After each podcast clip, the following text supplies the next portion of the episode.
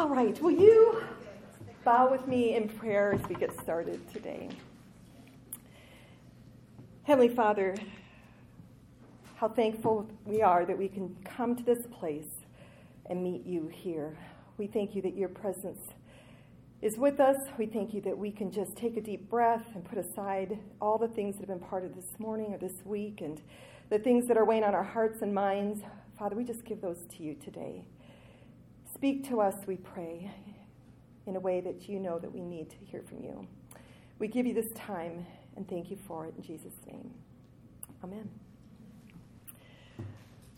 Well, when Brian and I were newlyweds, just a month and a half into our marriage, we moved to Bolivia, South America. We lived there for six months with Brian's brother Joe, Joe's wife Karen, and their two little kids who were two years old and 10 months old at the time and we all lived together as one happy family in a townhouse. Brian and Joe and I taught English, taught different classes. I taught English at a evangelical university there. And overall, it was really a great experience for us. However, it was bookended for me by bad haircut experiences. Anybody here had a bad haircut? Okay. All right, so you'll appreciate this story. So, not long after we arrived in Santa Cruz, I needed a haircut. I didn't speak fluent Spanish, and so I had to go through an interpreter. What I intended to communicate was don't take much length off the bottom, but trim the rest of it. What got communicated was leave the bottom sh- long and cut the top short. Can you picture it? It was like a Bolivian mullet. Yes, it was. It was not a pretty picture. I remember going back home, crying to my new husband, who, poor guy, did his best to respond to his new bride on this terrible haircut. I have not one picture of that time in my life. Well, fast forward six months, we were getting back ready to come back to the U.S. I needed another haircut, and this time I needed a, a perm refresher. Remember back in the days when we were all getting perms, so I needed a perm.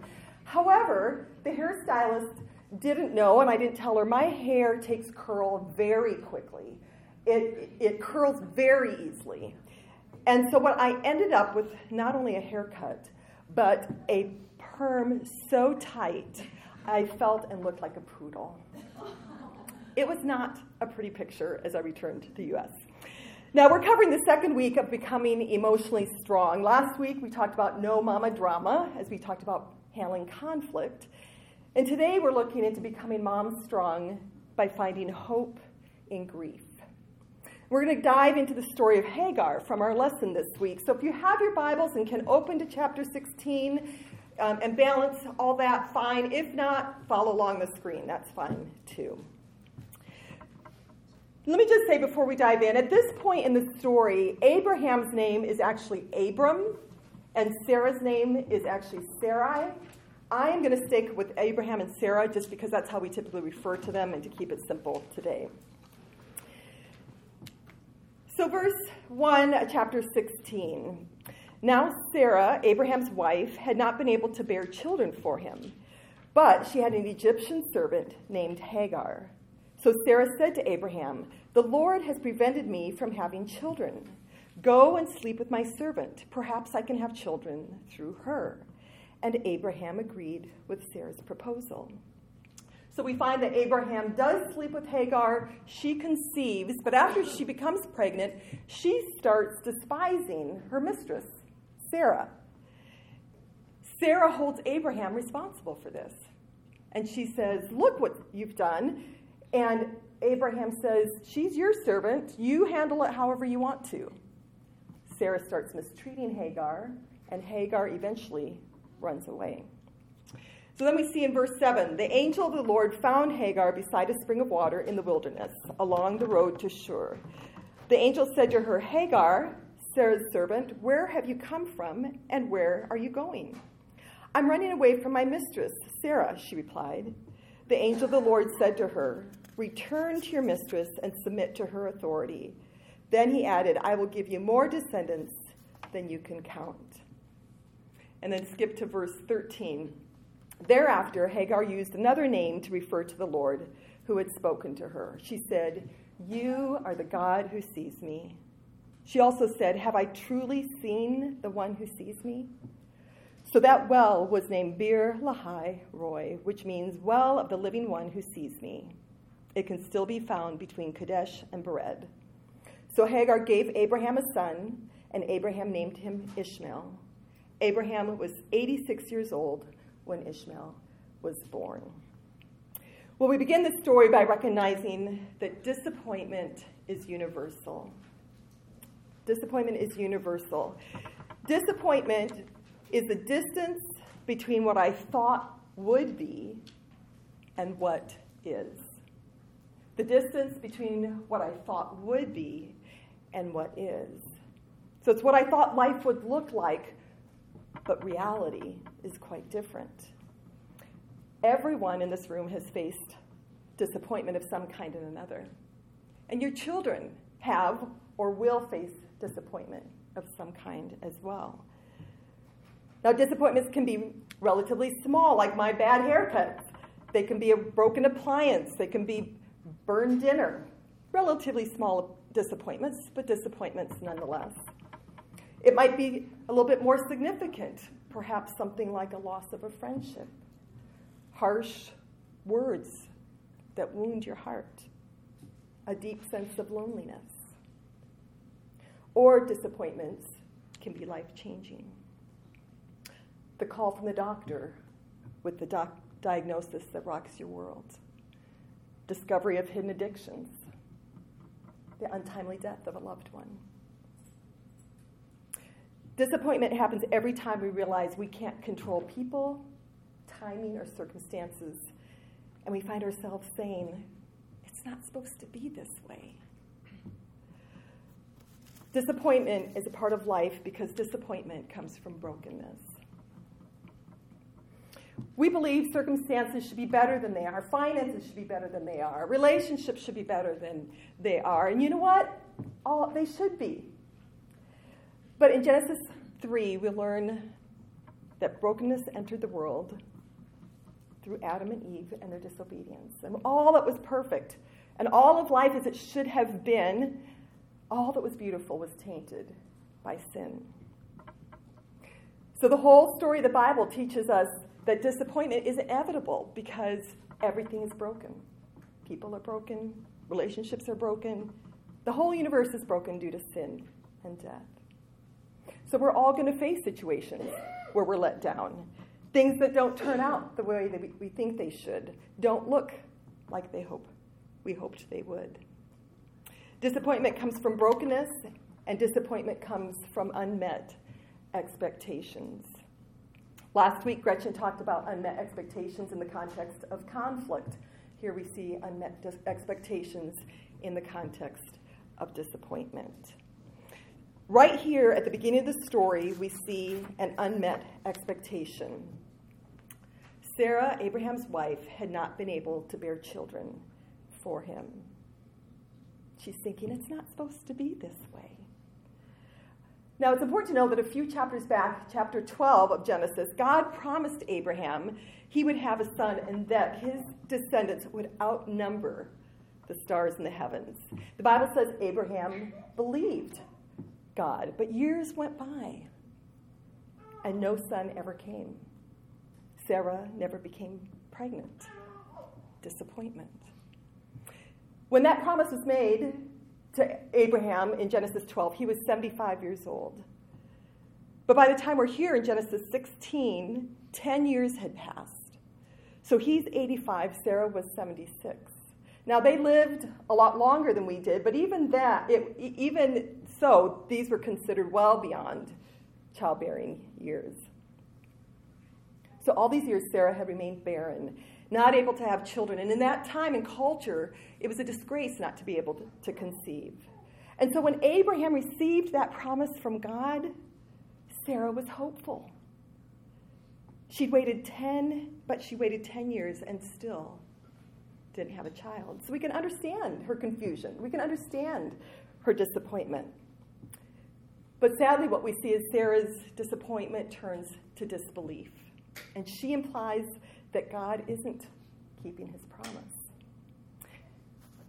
Now, for honest, I think sometimes we do the same thing.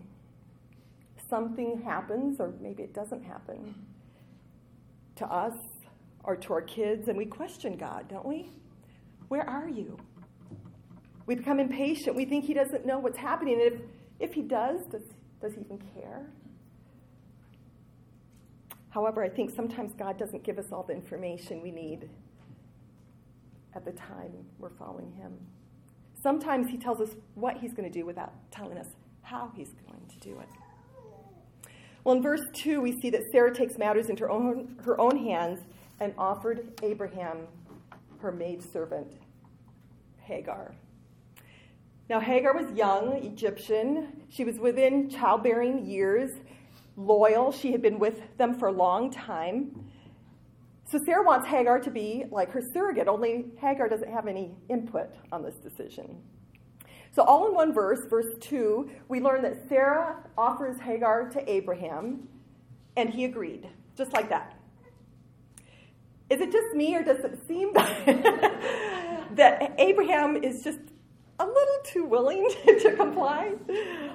I mean, there's no, hmm, let's think about this. Is this a good idea? There's no, mm, I think we should take our time on this or wait on, on this a little longer.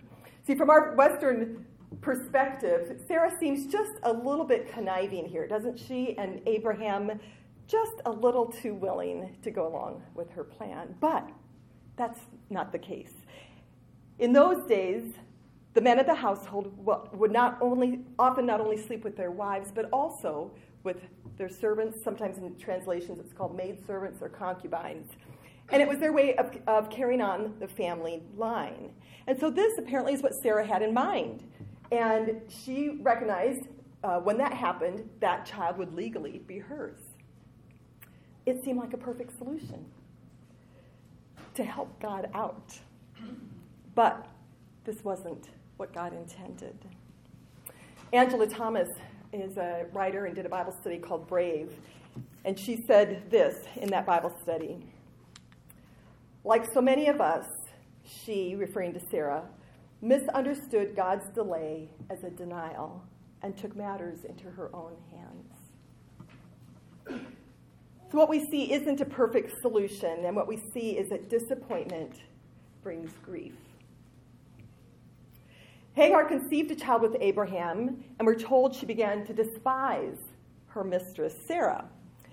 Now, the Bible doesn't tell us why she despised Sarah, only we can guess that it's because perhaps she's a little proud that she's the one that's able to conceive, that she's blessed with being pregnant.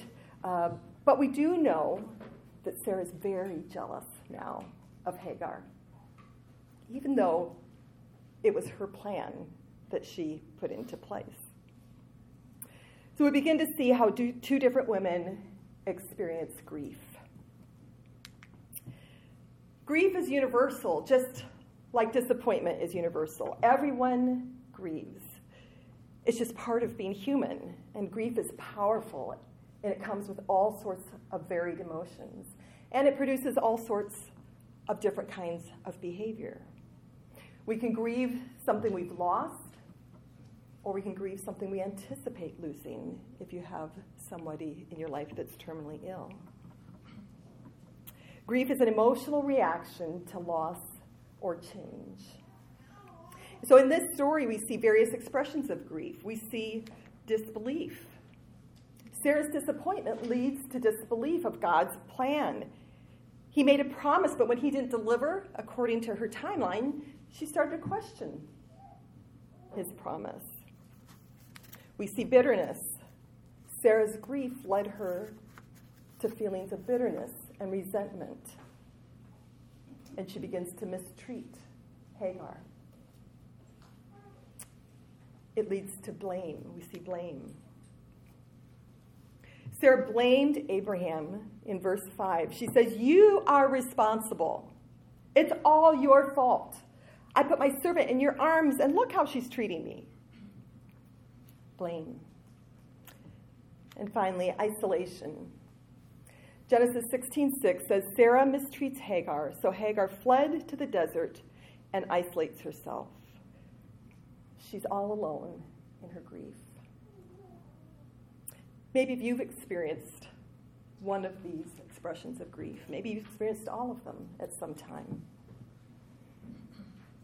as you've dealt with your own unmet expectations and disappointments. So, how do we respond to those who are experiencing grief? In verse 7, the angel of the Lord found Hagar beside a spring of water in the wilderness, along the road to Shur. The angel said to her, Hagar, Sarah's servant, where have you come from and where are you going? I'm running away from my mistress, Sarah, she replied. The angel of the Lord here, many theologians believe this is a pre incarnate appearance of the very presence of God's Son Jesus. Or a theophany, which simply means a temporary appearance of God in a body. So this angel appears. Hagar's out in the wilderness, no food, no place to go. She's probably on her way back to Egypt, which is where um, she was from. Here she's sitting alone, unseen, invisible to the people who would have known her, and probably feeling invisible even to God. The Bible tells us that the angel found Hagar and spoke to her. And I think, what a beautiful response to grief. In the midst of her aloneness and her grief, he moved toward her. He spoke to her. And it's a model of how we too can respond. Respond by moving toward.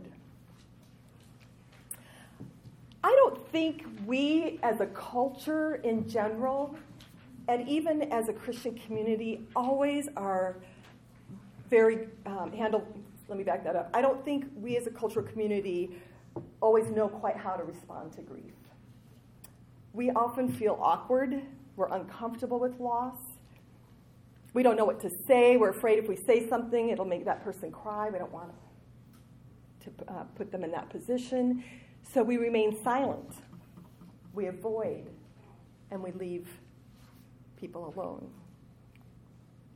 But just like the angel, let me encourage us to move toward grief.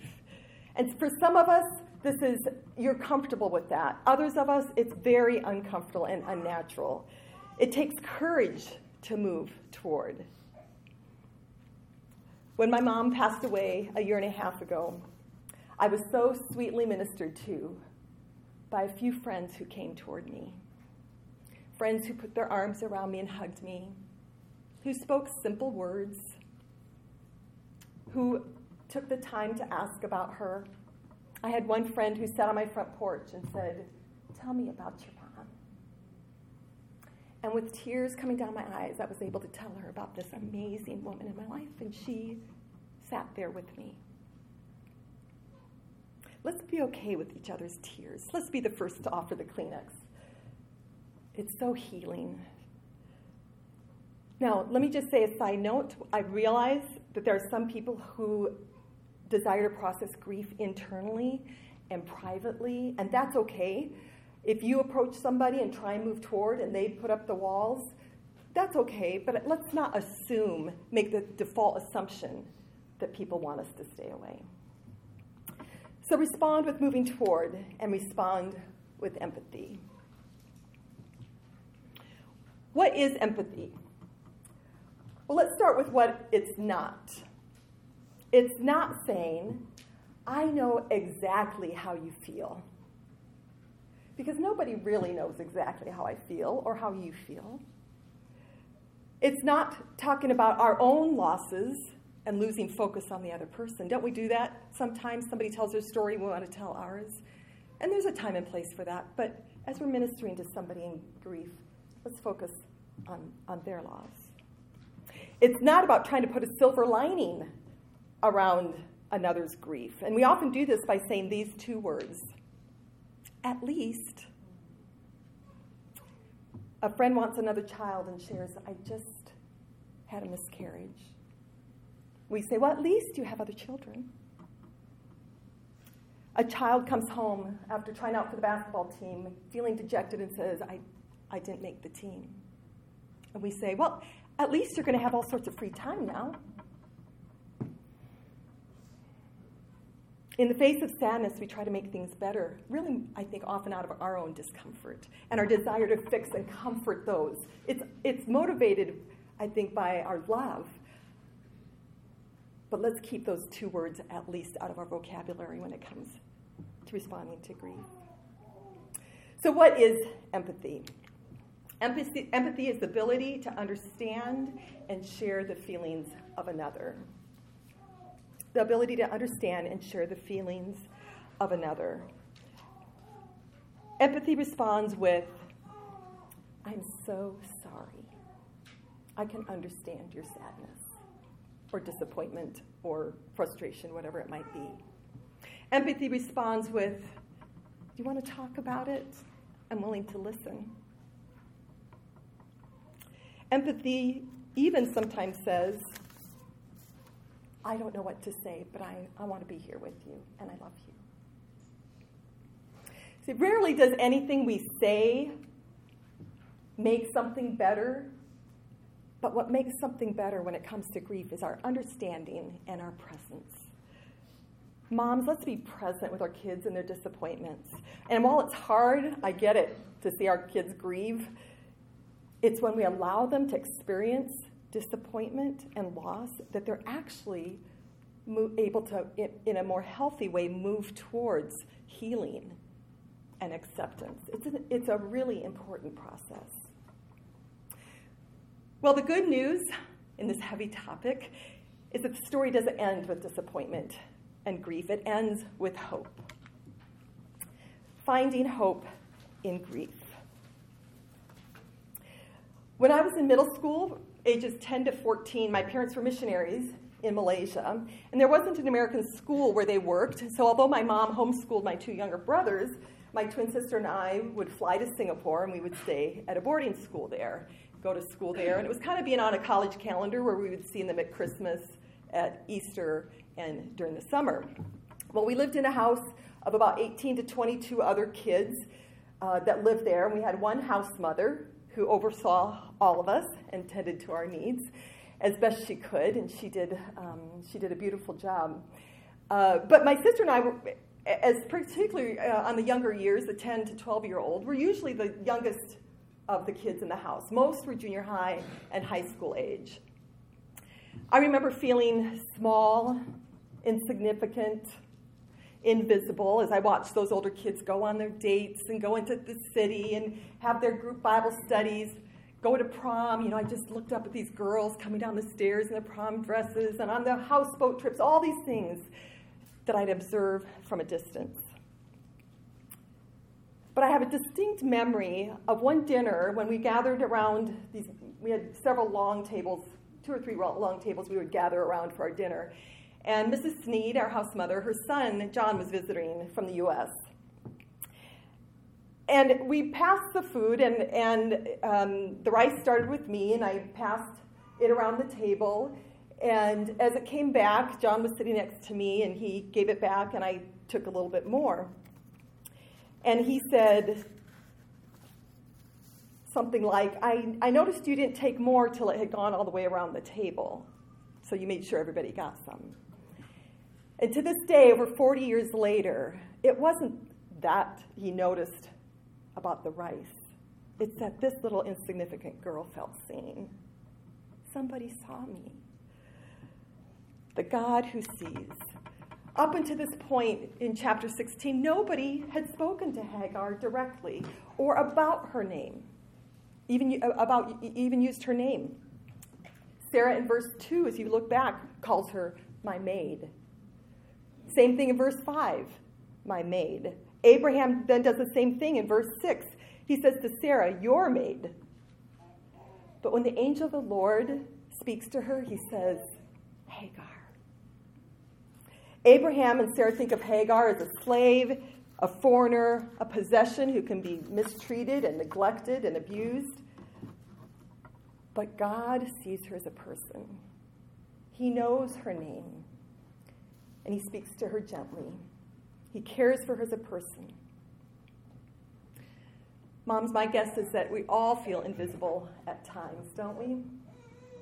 We wonder does anybody care how many times I've been up in the middle of the night feeling, feeding these sweet babies?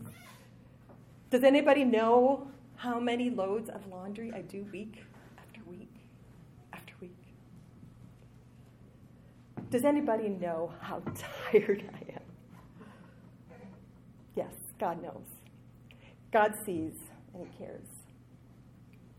Verse 9 The angel of the Lord said to her, Return to your mistress and submit to her authority.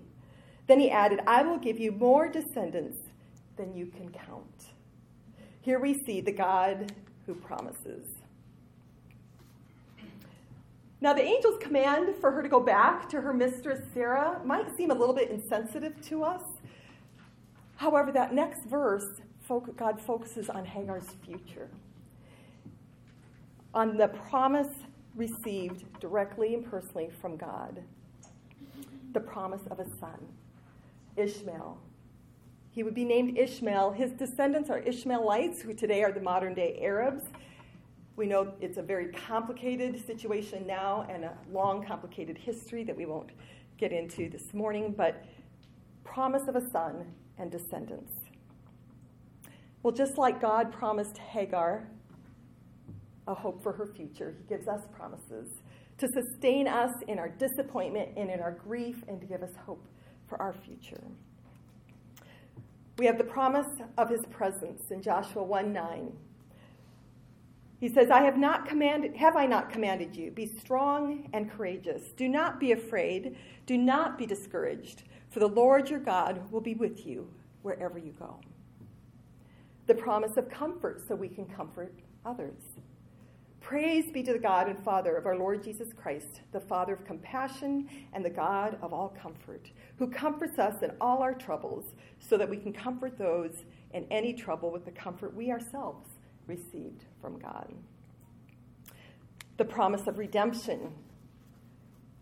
Romans 8:28, and we know that all things work for good of those who love him, who have been called according to his purpose the promise of eternal life. 1 Peter 1 3 and 4. In his great mercy, he has given us new birth into a living hope through the resurrection of Jesus Christ from the dead, and into an inheritance that can never perish, spoil, or fade. This inheritance is kept in heaven for you. And then finally, the promise of no more grief. Revelation 21 4 and 5. He will wipe every tear from their eyes. There will be no more death, or sorrow, or crying, or pain. All these things are gone forever. What a beautiful promise we cling to as we think of eternity. I got an email not long ago from a single mom I'll call Lisa. I hadn't seen her for a while, and so I just checked in on how she was doing. And she responded with this She says, I'm still entrenched in legal battles with her ex husband. This really creates a continual financial challenge. As for work, I had surgery on my spine at the end of May, had three herniated discs removed and fused. At week two of my medical leave, I was informed that my position was terminated. I'm currently looking for a job. She has five children. She continues with this Next line. Overall, life is great. Overall, life is great. I choose to look at every day and every situation as a gift and or good opportunity for spiritual practice. Sometimes I'm successful in this endeavor. Other times, not so much. But there's been a shift in my thinking, and that is where I believe a great part of the battle lies. How can she say that is great? It's not because she doesn't grieve. It's not because life isn't hard. It's harder for her than for most people, I know. But Lisa can say her life is great because in the midst of disappointments, in the midst of grief, she believes that God sees her and knows her and cares. He knows her and she trusts the promises he has given to her. Mom's disappointments are part of life for us and for our kids. And those disappointments are going to bring grief. But just like Hagar, just like my friend Lisa. No matter who we are, no matter where we are, God sees and He cares about us. He will comfort and provide for anyone who turns to Him, and He always keeps His promises. Will you bow with me in prayer? Heavenly Father, we thank you that you are a God who cares for us so intimately. You are God of the universe, of the galaxies, and yet you are the God who is so intimate and personal. We know you see our hearts. You know we, we know you see our tears. You know the, the things that are very private and personal, even in this room today. Um, disappointments, life doesn't look like we thought it would. Father, may we know today that you are God who sees and cares and are at work redeeming, bringing hope, bringing good, bringing the promise of your presence. And Lord, how we look forward to that day when there will be no more grief, no more tears. You will wipe every tear from our eyes. All these things will be gone forever and ever. In Jesus' name, amen.